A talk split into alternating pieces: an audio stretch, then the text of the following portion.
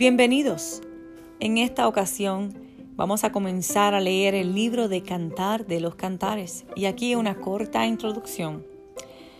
Con sus programas saturados de aventuras sexuales, encuentros sexuales ilícitos y romances adúlteros, hoy en día los medios de comunicación enseñan que la inmoralidad es equivalente a la libertad, que la perversión es algo natural y que el compromiso es completamente anticuado.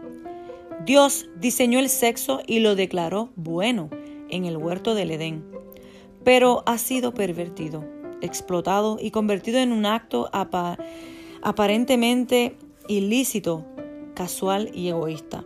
El amor se ha convertido en lujuria, dar, en obtener y el compromiso duradero, en una relación sin ataduras. En realidad, las relaciones sexuales la unión física y la emocional de un hombre y una mujer deberían ser un medio santo para celebrar el amor, procrear y experimentar el placer bajo la protección del compromiso del matrimonio.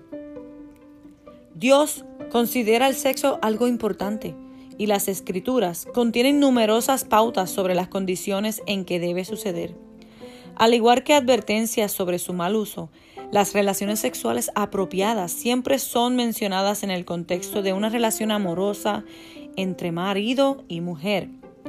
Posiblemente el punto culminante sea el cantar de los cantares, la historia íntima de un hombre y una mujer, su amor, noviazgo y matrimonio. Es probable que Salomón escribiera este cantar en su juventud antes de que se apoderara de él la obsesión por las mujeres, el sexo y el placer. Cantar de los Cantares es una historia conmovedora, una obra dramática, un poema que presenta el diálogo amoroso entre una sencilla doncella judía, la amada, y su esposo, Salomón el rey.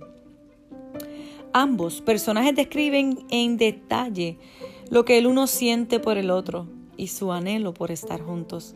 A lo largo del diálogo, el sexo y el matrimonio toman el lugar apropiado en la perspectiva divina.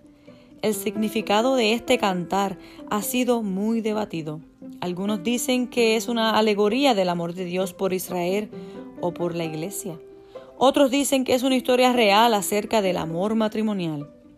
En realidad es ambas cosas. Un relato histórico son con dos niveles de significado.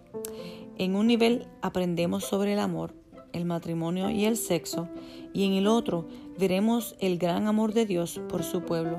Al leer Cantar de los Cantares, recuerde que Dios lo ama y comprométase a considerar la vida, las relaciones sexuales y el matrimonio desde el punto de vista divino. El propósito de este libro es relatar el amor de un hombre, el rey Salomón, y su esposa, y afirmar la santidad del matrimonio y ejemplificar el amor de Dios por su pueblo.